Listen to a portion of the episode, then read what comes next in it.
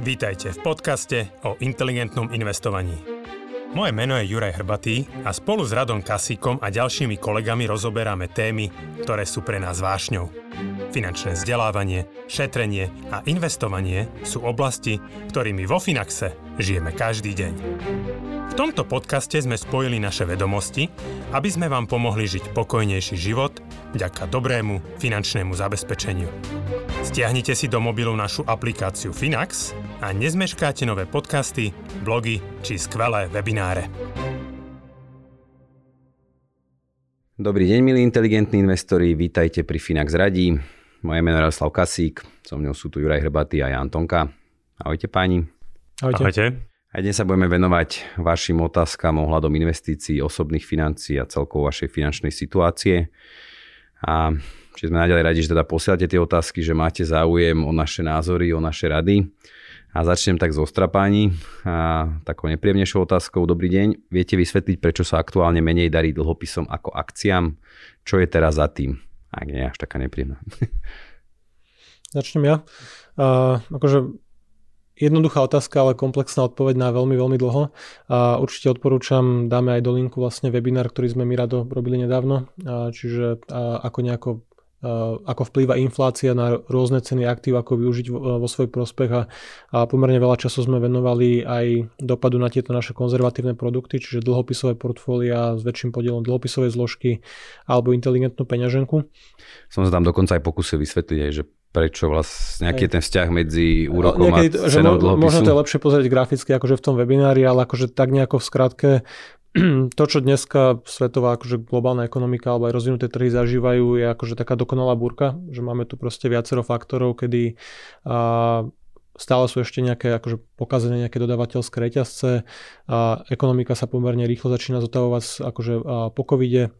A počas posledných rokov alebo dekád a jednoducho bol akože extrémne klesli úrokové sadzby až na nulu, čiže ten objem peňazí v ekonomike je naozaj veľký. Veľa peňazí naháňa málo tovarov, čiže tá inflácia naozaj dneska je vysoká všade a bavíme sa o bezprecedentnej inflácii. Za posledných 40 rokov sme nemali takéto, takéto vysoké čísla. Čiže tá vysoká inflácia samozrejme vplýva na rôzne ceny aktív, že vidíme to jednak na spotrebe, vidíme to na na čerpacích staniciach, vidíme to na tom, čo nakupujeme, všetko jednoducho dra- dražie, čiže je to nejaký celkový nárast cenovej hladiny. A vplýva to samozrejme aj na, na akcie, alebo teda aj na finančné aktíva, aj na dlhopisy.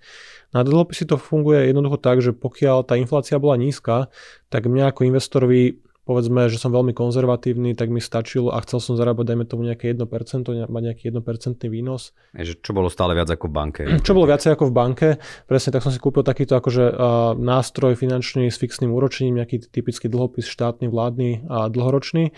Ale keď inflácia dosahuje povedzme hodnoty 5, 6, 7 alebo 10%, že naozaj už tu máme dvojcifernú infláciu aj na Slovensku aj v Česku, tak uh, takýto nástroj už nie je veľmi zaujímavý a uh, dajme tomu, že nové dlhopisy, ktoré dneska idú do obehu, ktoré vydávajú vlády, už nie sú vyšší úrok, povedzme 2-3%, podniky sa už nedokážu financovať za 1,5%, ale možno za 3,5%. Čiže nové emisie, nové dlhopisy už prinášajú vyšší výnos a na to, tým, že trh je efektívny, na to, aby aj, aj tie staré dlhopisy, tie, ktoré už sú vydané, ktoré sú v obehu a majú možnosť do splatnosti 5, 7, 10, 15 rokov, na to, aby sa prispôsobili tomu dianiu a prinášali obdobný výnos, tak jediné, jediné čo dlhopis akože dokáže spraviť, samozrejme spraví to trh, spravia to investori, že klesne na cene. Čiže zatiaľ, čo predtým bol možno nominál, akože tá cena bola dlhopisu 100, že dal som 10 tisíc eur, mal som 1% výnos, čiže povedzme nejaká stovka ročne, tak keď chcem dosiahnuť výnos 200 alebo 300 eur ročne, že ten úrok má byť 2 alebo 3, 3%, tak dá sa to dosiahnuť tým, že jednoducho klesne cena toho dlhopisu na burze, že už nebude stať 100 akože v percentách sa vyjadruje 100%, alebo stať povedzme 80 a tým, že do splatnosti on dorastie na tú svoju stovku, pokiaľ za predpokladu, že tie dlhopisy budú splatené, čo väčšina tých dlhopisov vládnych a korporátnych kvalitných splatených bude a k tomu si pripočítam ten 1% fixný kupon, ktorý stále prináša, tak vo finále sa dostanem na cenu tých nových dlhopisov, na, na ten výnos dlhopisov, ten povedzme 2, 3, 4%. Čiže ono to väčšinou reaguje akože opačne, že keď rastú výnosy, týchto fixne úročných aktív, tak klesá ich cena. A to sa práve deje teraz na dlhopisovom trhu. Krásne, krásne ale, si to vysvetlil. Ale do tej splatnosti, kedy ten dlhopis splatný, vy zarobíte presne toľko isto peniazy. keď ste to kupovali. Jasné, ale akože treba aj podoknúť, že Ja, ako si to aj ty naznačil na začiatku, že akože dokonalá burkáš, tak by som to ešte nenazýval. Trošku, ale, trošku pritiahnuté možno. Ale... ale ja napríklad, keď som aj pozeral, že vlastne ak sa správajú tie dlhopisy, mm, tak ono v podstate, čo máme my tie modulované portfólia, tak toto je už tento pokles súčasný je už najhorší za 30 rokov. Že naposledy to bolo začiatkom 90 rokov. Čiže raz za generáciu sa, sa niečo takéto udeje. Akože netreba to vnímať nejako tragicky, samozrejme to, že tá cena klesá, ako Janči hovoril, ten výnos rastie. V podstate netreba ani vnímať rozdielne, že treba z akcia dlhopisy, že tiež tie dlhopisy, keď klesnú, začnú ponúkať vyšší výnos, že stávajú sa atraktívnejšie na nákupu. Čiže zároveň aj toto platí, že čím, čím sú nižšie, tie výnosy sú vyššie do splatnosti, čiže zase sa z toho stáva pre, zaujímavejší. Pre, pre, nových investorov, pre nové peniaze alebo pre niekoho, kto investuje pravidelne, že či už to je portfólio 60 na 40 alebo akákoľvek iná stratégia, tak akože je to nepríjemné v krátkodobom horizonte, že dobre poklesla ti hodnota investície, ale ten dlhodobý výnosový potenciál, ten profil tej investície sa akože podstatne zlepšil. Lebo posledných 50 rokov sme sa bavili, že dobre, ok, požičiavam nemeckej vláde na 10 rokov za záporný výnos a podobne, že to nedáva akože ekonomicky nejaký zmysel. Teraz sa už budeme baviť o tom, že úroky budú pozitívne, alebo jednoducho, že ten výnos tam bude 2, 3, 4, 5 percentný na tom. Čiže akože opravila sa veľmi veľká trieda aktív, že zrazu už dáva zmysel aj pre nové peniaze a pre investorov, ktorí investujú pravidelne, že je to skôr akože pozitívne. Že chápem, že keď niekto mal investované gro majetku alebo jednorazovo a teraz to chcel čerpať, tak je v nejakom poklese. Znovu ten pokles sa zotaví, lebo tie dlhopisy nesú svoje výnosy akciová zložka tiež akože dlhodobo nejako zarába, je tam nejaká kontribúcia, čiže netreba panikáriť, že netreba, že najhoršie, čo investor väčšinou môže spraviť, je reagovať na ten aktuálny trhový výnos a hlavne na tie extrémne situácie, keď uh, akcie toto zažívajú častejšie, len dlhopisoví investori na to nie sú zvyknutí, lebo väčšinou no, tá volatilita prichádza z tie akciové zložky. Sú väčšinou tí konzervatívni investori, že, ktorí neboli na toto pripravení, ale tak je to, je toto riziko na investovanie. Deje sa to, ale nič to nemení na tom, že by stále nič lepšie nebolo vymyslené. Ano.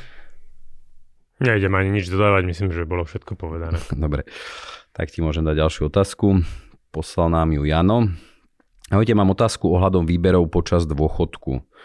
Chápem diverzifikáciu ohľadom investovania, ale mám otázku ohľadom výberov. Modelová situácia. Mám 65 rokov a som dôchodca. Mám 300 tisíc eur v akciách, 100 tisíc eur v hotovosti. Potrebujem vyberať 1000 eur mesačne s inflačným zvýšením okolo 4% ročne. Ako ovplyvní súčasná situácia na akciových trhoch, odkiaľ si vyberám tých 1000 eur mesačne? Ak idú akcie hore, vyberám iba z akcií? Alebo ak je kríza, vyberám iba z hotovosti? Alebo to spriemerujem so zostatkov? Alebo sú iné stratégie? Ďaká za odpoveď. Ja toto teda vnímam, že asi človek rozmýšľa nad tým, že ako v budúcnosti bude čerpať majetok, ktorý buď vybuduje, alebo sa k tomu blíži. A neviem, že či to je presne otázka na našu rentu, alebo či to je skôr taká individuálna otázka. Myslím si, že posluchač nemá úplne ako keby nakúpenú dobrú tú informáciu o tej rente, že my takýto produkt máme, pretože on vlastne kombinuje, chce kombinovať hotovosť a kombinovať akcie.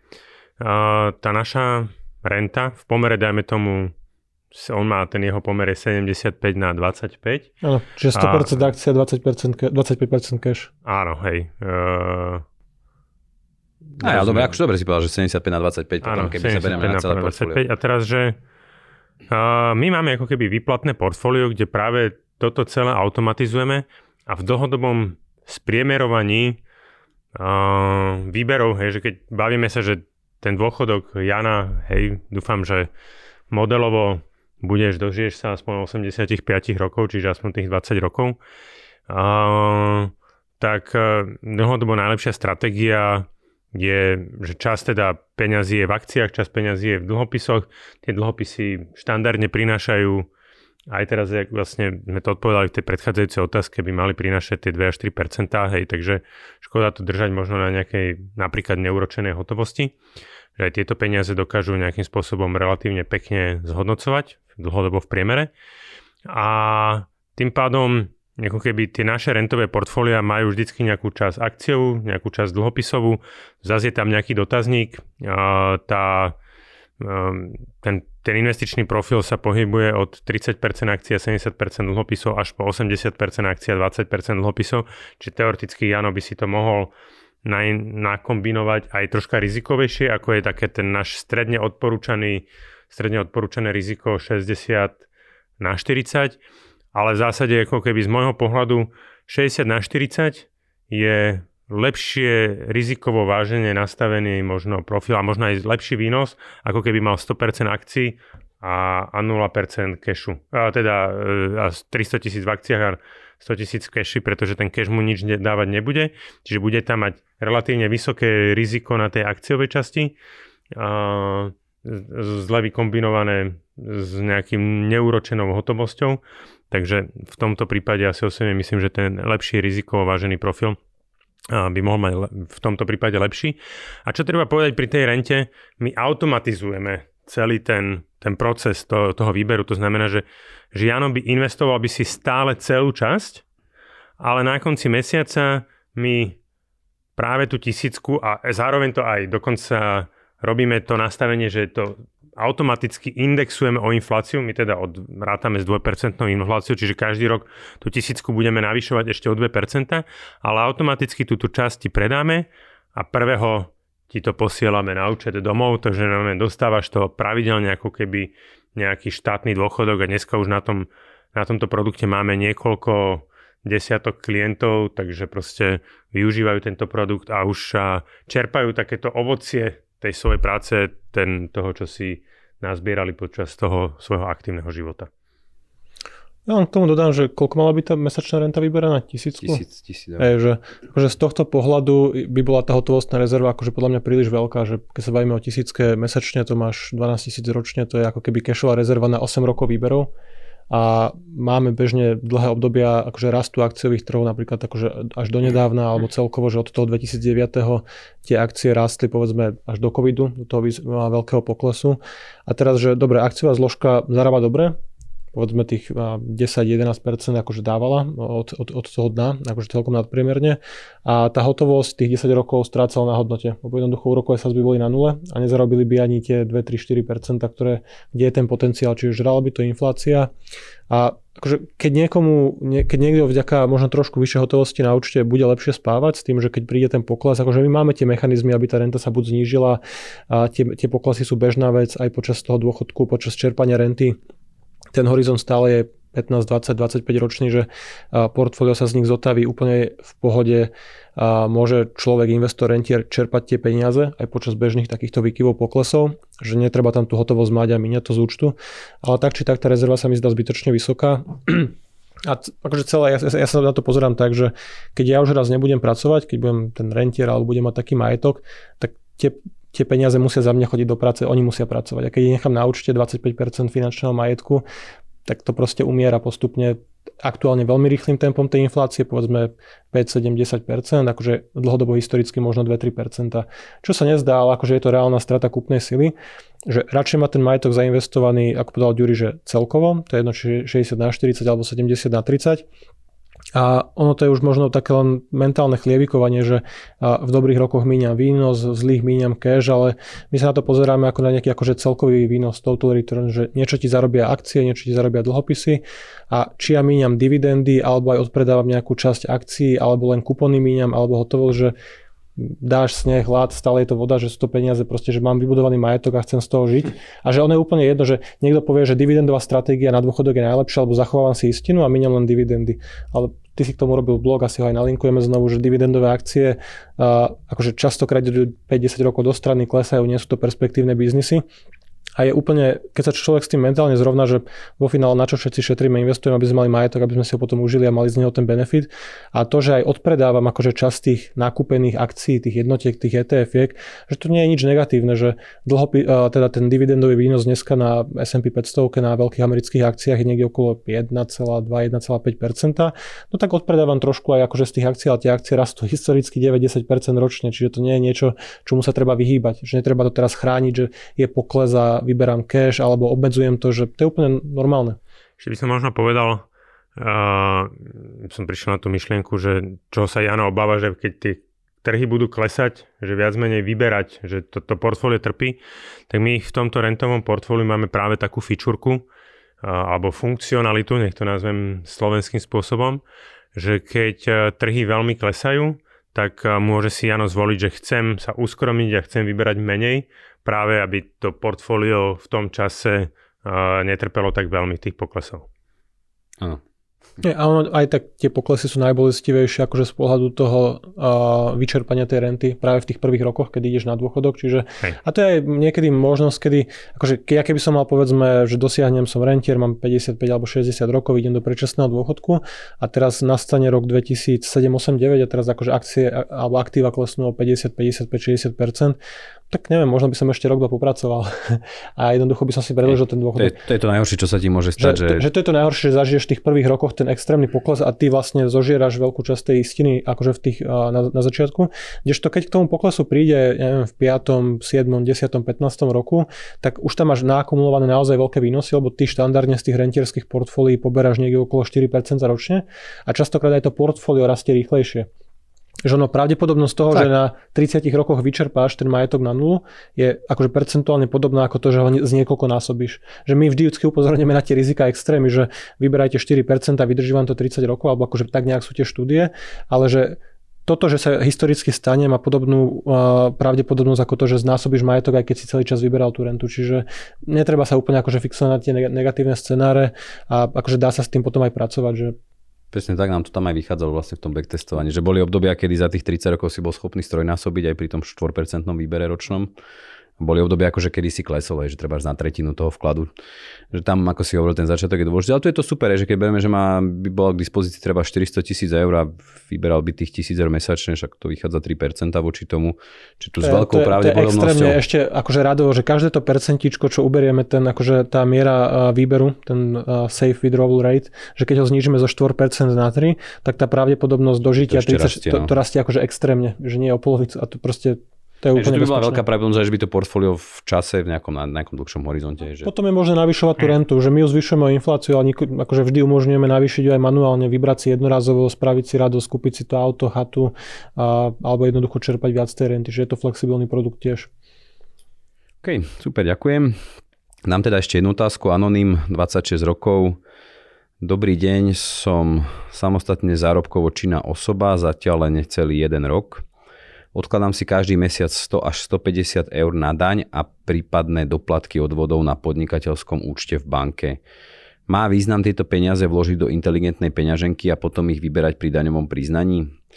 Ak rátam aj s odkladom daňového priznania, peniaze by tam vždy boli 15 mesiacov a potom by sa z nich platilo. Ďakujem za odpoveď. Má dneska. Dneska aj vzhľadom na to, že ten to, čo sme sa bavili, že e, boli, mali sme teraz troška alebo negatívne výnosy, hej, to znamená, že mierne straty, ale to je na tom, na tej peňaženke. Uh, to je vplyvom toho, že do budúcnosti sa teraz tie výnosy zvyšia, takže ja si osobne myslím, že má tá peňaženka dlhodobo zmysel a sme ju tak práve ako keby, že s týmto cieľom sme ju budovali. Hej. To znamená, aby ľudia, keď aj šetria na nejaké takéto ročné ciele, to znamená dovolenku, um, Vianoce na, na darčeky, hej, alebo možno práve ako keby na takéto dane, tak e, práve s týmto cieľom sme to budovali, aby dlhodobo tí klienti aspoň to percentičko 2-3 v lepších rokoch uh, mohli na tom zarobiť a úplne to nestalo v banke ľadom za nulu. Aj, akože tie 2-3% historicky tá peňaženka akože dosahovala. Samozrejme to neznamená, že v každom roku stabilne a pravidelne, že taký produkt s nulovým rizikom sa nedá postaviť, tak proste neexistuje. Vždy tie rizika tam sú otázne, či o tom informuješ klienta alebo nie. Čiže my informujeme aj o tých akože negatívnych periódach, ukazujeme aj na tých grafoch aj tie peňaženke, že boli obdobia, kedy nezarábala a boli obdobia, kedy zarábala nadpriemerne a tú infláciu by akože naozaj výrazne porážala. Ale akože keď to tak nazvem, hej, že jak sa volal? Anonym to bol? Anonym. Anonym to že, bol, no. že on bude si sporiť na tie dane každý rok. Hej? To znamená, že uh-huh. z desiatich rokov 8 rokov možno zarobí 2-3%, možno nejaký z toho rok ešte bude aj viac, možno 3,5, hej. A potom možno jeden rok bude na nule a jeden rok bude v minuse. Hej, čiže ako keby, ale v konečnom dôsledku, keď to takto bude robiť každý rok to, a to spriemeruje, tak uh, bude ten, na tom... Ten graf je rastúci. Hej, no, presne ale, tak. Ale ono, tým, že ide akože o, v tomto konkrétnom prípade o investovanie povedzme 100 eur alebo 150 eur, to je 15 mesiacov 1500 a je to celková suma. A ide o mesačné investovanie, čiže tá peňaženka alebo takéto jednorazové, takéto produkty sú možno viac rizikové pre tú jednorazovú investíciu, že, že vložím tam neviem, 30-50 tisíc, lebo idem rok kupovať nehnuteľnosť, že tam ten 2-3% výkyv boli veľmi. A kde to, keď to mám vlastne ako pravidelné investovanie, je tam nejaká volatilita počas toho, kedy investujem, tak akože tá, ten zisk môže byť lepší alebo tá strata menšia, ale keby aj tá peňaženka akože nezarábala, dajme tomu nič, že povedzme 14 mesiacov a v 15. klesne o 2-3%, tak bavíme sa o tom, že má tam nainvestovaných náš anonym 1500 eur a kleslo mu to o 30 eur. Že to asi nemení životnú situáciu, dane sa stále budú dať zaplatiť, že nie je to šťastné. Je to jeden, ro, jeden rok možno presne z desiatich alebo dva roky z desiatich, ale akože historicky dlhodobo by bol um, ten, ten princíp je akože úspešný. Jednoducho odkladám tie peniaze do nejakých fixne uročených aktív, je tam, je tam proste dobrý mix tých rôznych aktív, akcie, nejaká hotovosť, čo skoro nejaký, nejaký nástroj s fixným úročením, čiže má zmysel používať tú peňaženku a dvojnásobne pre takéto pravidelné mesačné sporenia, kedy, kedy to celkové riziko je nižšie, lebo cel, cel, tá hlavná suma je tam až ku koncu a väčšinou ten pokles nenastáva za nejaký mesiac štandardne. Jasné, super. Ďakujem páni, ďakujem za vaše odpovede. Verím teda, že sme dostatočne pomohli aj našim poslucháčom, ktorí poslali otázky. A ďalej teda budeme radi, pokiaľ nám tieto otázky budete posielať. Zatiaľ tak už sa nám nevyčerpávajú a určite nás to baví. Radi, radi riešime vlastne tieto otázky, hľadáme, hľadáme optimálne riešenia, takže v tom pokračujme. Ďakujem vám pekne za pozornosť, ďakujem aj vám páni za, za vaše prínosy. Dovidenia, do počutia. Dovidenia, do počutia.